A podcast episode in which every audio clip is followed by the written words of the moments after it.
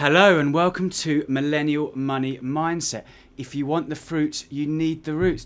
So today we're joined by Alex Edmans, who has he's a professor of finance at the London Business School. He's giving a he's given a TED talk with 1.7 million views, and he's also spoken at Davos. So today we're going to talk about capitalism and essentially we're going to go why capitalism in crisis. We're going to talk more about what actually is capitalism and essentially we're going to look at how we can change things for the better. So thank you so much for joining us Alex. Really appreciate it. So Wow, 1.7 million viewers on TED Talk. That's amazing. I have actually seen that TED Talk and it is brilliant. So I recommend anyone um, to view that yourself. So tell us, so why is capitalism in crisis today? Well, first, thanks, Neil, for, for inviting me on your show. So, why is capitalism in crisis? I think there's two reasons there's reality and part perception. So let's start with reality, and that's the fact that companies have done really well over the past decade or centuries actually. So they've created profits for investors and high pay for CEOs.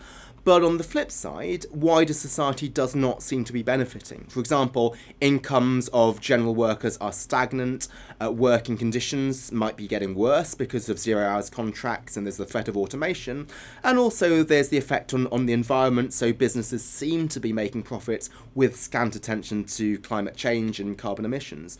So, so that is reality, and so part of it is reality, is part of the crisis of capitalism is indeed well founded.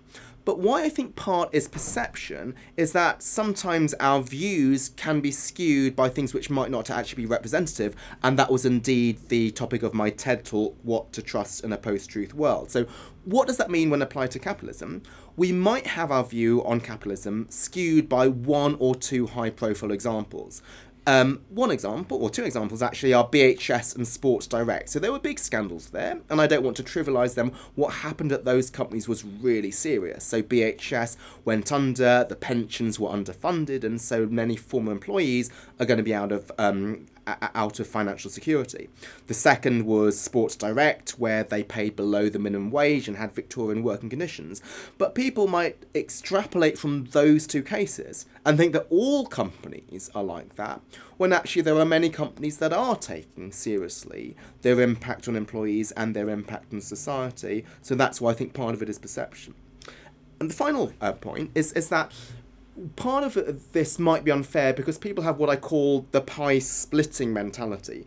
The idea that if companies are making profits and CEOs are earning high salaries, that's at the expense of other people, i.e., the value that a company creates is given by a pie, so anything that the CEO gets is at the expense of everybody else. And one example of that is Disney. So, Bob Iger last year was paid $66 million. People said that's excessive, that's ridiculous. But actually, that wasn't at the expense of anybody because the stock price had gone up by 600% over his tenure, and actually, he'd created 70,000 jobs. So, why was he paid so much? Because he'd run a really successful company, and so his high pay wasn't mistreating other people, but it was a byproduct of actually being a very successful CEO. That's interesting. You mentioned Disney, and I always think how the listener at home can can relate to it. And I think Disney is a good com- good um, good example of a company that everyone knows um, and have probably used their products in the past. So let's explore more about what actually capitalism is. So in we did a really um, a talk, um, a podcast with Linda Yueh, and we talked about um, Adam Smith, The Wealth of Nation in the 1750s. Then we moved on to Karl Marx in 1860s, where London was a different place. Kind of Charles Dickens was writing at the same time, and London was quite um, kind of the conditions there were pretty horrific at the time, and moving kind of towards the um, 1950s, and we talked about Schumpeter and kind of the other kind of capitalist uh, writers at the time. So let's maybe explore capitalism a bit more. So the examples I can think of, because the UK we have kind of a model that is um, we all the listeners could probably well known, um, but also also USA, which is also has their own model of capitalism. Then you look at kind of other countries like South Korea, Germany, and Sweden, who they also have would be classed um, kind of capitalist countries, but they might have a different model. So South Korea goods has a kind of a different model than USA. Germany also has a different model. So there's different kind of templates that we can look to to kind of improve. So yeah, so Alex, yes, let's explore and tell me more about kind of what actually capitalism is. So, so my definition of capitalism would be the same as enterprise. So capitalism is companies forming, being set up by entrepreneurs, creating new products, and those products having a, a great impact on wider society. And so actually, under that definition, I think we need more capitalism rather than less capitalism. So capitalism is seen as an evil word, and, and if you are a politician and you want to win votes, or you're an author and you want to sell books, you bash capitalism. But I think many of the problems that we see are caused by too little capitalism. And what do I mean by that? Is that there are some industries where there's just not enough competition. So we don't have enterprise where we have a couple of large incumbents which are able to, to dominate the market. And so where governments need to change is to encourage the formation of, of small businesses so we get more capitalism and more enterprise. And also, how are some companies making money is through what I'd say anti capitalist means. And this is going back to the pie splitting mentality.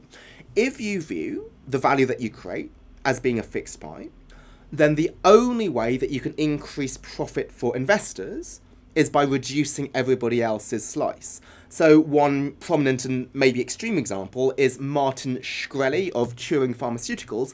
He famously in the US uh, bought a drug and then increased the price by 5,500%. So he increases profits by taking from the customer. But I don't think that is capitalism because that's not about innovation and enterprise. That's about holding a market p- position and then just exploiting your market position rather than uh, inventing new products, which is what we want to encourage. And and there's a, a good recent book called The Great Reversal by Thomas Philippon, a uh, professor at NYU Stern.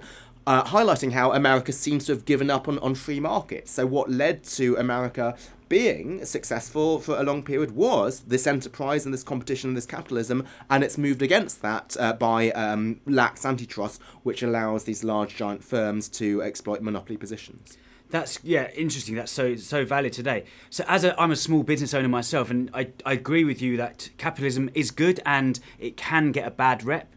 And enterprise products and innovation, I think innovation is key. How we can essentially look to improve things for the better for, for me personally, I would think how we measure it is kind of the most important thing. Um, I'm a big fan of Peter Drucker, and he says one of his quotes is, um, "What gets measured gets managed." So looking at essentially how we measure and what, looking at what what is what makes a successful business, or how essentially we can measure what is a, su- successful business, and to, to benchmark what is working and what is not.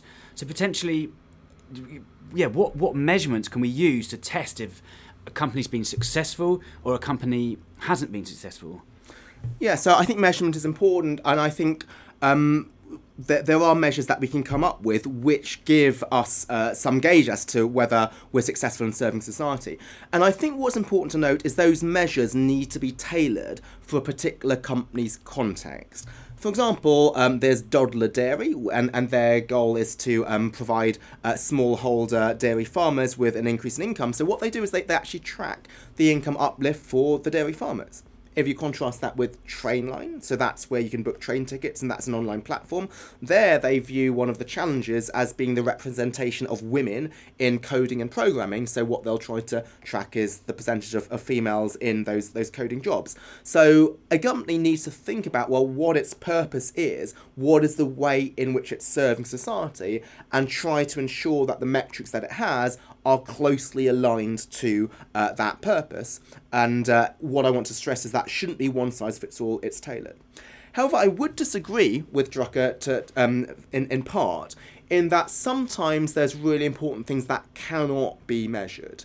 Is that even if we move beyond financial measures to other qualitative measures, more things like the percentage of, of women in the coding jobs, there are certain aspects of your contribution to society that, that can't be measured. For example, what is the quantitative measure of the extent to which you're viewing your workers as, as, as humans rather than um, just a means to execute uh, instructions? Or what is the extent to which you're involving them in decisions and uh, making um, and uh, you are communicating with them? Or let's look at your podcast. So, one measure of the success of the podcast could well be the number of people who listen to you, but the number of listeners not may not always be consistent with the quality of, of the podcast. For example, if you want to release a YouTube video, maybe a clickbait is going to get more um, views than something which is thoughtful. So if we are just to focus purely on the measures, then it could be that we focus on those measures at the extent of intangible measures of quality. Um, so I will respond to Drucker with uh, Goodhart's law from Charles Goodhart, which is when a measure becomes a target, it ceases to become a good measure because you manage to that measure. And, and we already know that with financial measures, which is why we want, we want to move away from quarterly earnings, but actually, even non financial measures, which could be set up with good intentions, can be um, manipulated and lead to actually the company not creating value. That's super interesting, and I, I agree with you about measures, um, measurements. How it's, it's so difficult to actually measure something. You Say GDP, for instance. I mean, a, tr- a hum- the humble tree. Like how how do you measure a, hum- a humble tree? So f- f- by that I mean that um, if you look at hospitals and there, there were studies done, uh, having a tree or being in surrounded by nature actually improves people's how quickly they they get better. But actually hard facts measure you couldn't you can't measure that it's intangible so to move to move on for that it's actually quite yeah it's quite difficult to measure how, how do you measure something how do you measure a, company doing well or a company doing badly. It's um yeah but I, I i don't but there must be something better than gdp i i, I just think that i mean i guess that's where we come to guys like yourself alex to think of something better. I, what there must be any there must be something what are people looking at today? What would you suggest, or do you think GDP is working? Maybe I'm maybe I'm missing something. I don't know. Tell me more about that. Well, we're talking a little bit at cross purposes because GDP is a measure of a country's um, yeah. productivity. What we were talking about is, is companies. So, so GDP doesn't apply to companies. But you mentioned quarterly earnings. That's that's also that's using GDP as well, isn't it? Or maybe I'm missing something. I don't know. No, no, no GDP is is that's the gross domestic product of, of an economy. Quarterly earnings is the profits that a company has made in in, in three months. Okay, so, so let's go with quarterly. Pro- yeah, yeah, sorry. Go, continue continue. Yeah, so what we can do is, is rather than there's just companies um, tracking something like quarterly earnings, they can also track non financial measures, and this could be the percentage of women at the workforce, or it could be their carbon emissions, or it could be um, the pay ratio between the CEO and average workers. But again, even though I do think we need to have a broader set of measures than purely financials, again, I wouldn't rely too much on non financial measures as well, because again, they can be manipulated. So, one way to improve the ratio of CEO pay to worker pay is you fire the low paid workers and yeah. that will increase the, the average salary. So I think what we need to do is we want to move um, beyond uh, non financial measures to just qualitative dimensions. And I, I think one um, good example of this is when you hire a person. Yeah. What you can look at the CV. The CV could have some quantitative stuff such as your um, your A levels or what degree you got at university. Yeah. And it might have some qualitative stuff. It could have stuff like, oh, I was um, part of the England athletics team and some of the other stuff like that. But we don't just rely on a CV, we interview somebody. Yeah. And I think we need to have that same approach with, with companies. So if you're an investor and you want to decide, um, do I want to invest in this company? What investors do do is they look at not just the financial report and not just the sustainability report about the other non-financial things that they're doing, but they will speak to management. Yeah. And, and some of them might ask the following question, such as, well, how are your people? What are you doing in order to address the concerns of your people? Yeah. And some CEOs might reply, they might explain what they're doing. Others might say, "Oh, I didn't know that you were going to ask me about my people. Um, I will bring along the HR director the next time." And that's really telling. Is that which yeah. of the CEOs who actually truly care about the people that they're able to answer the question themselves, and which are the ones which need to bring along their HR director. And so this is why, just like we still interview people for jobs, we, um, in order to evaluate companies, want to engage in discussions w- w- with senior management because that's when you can truly find out which are the CEOs who, who care about this and which are those who can just say nice things in a report. That's, yeah, thank you for that. That makes a lot of sense to me.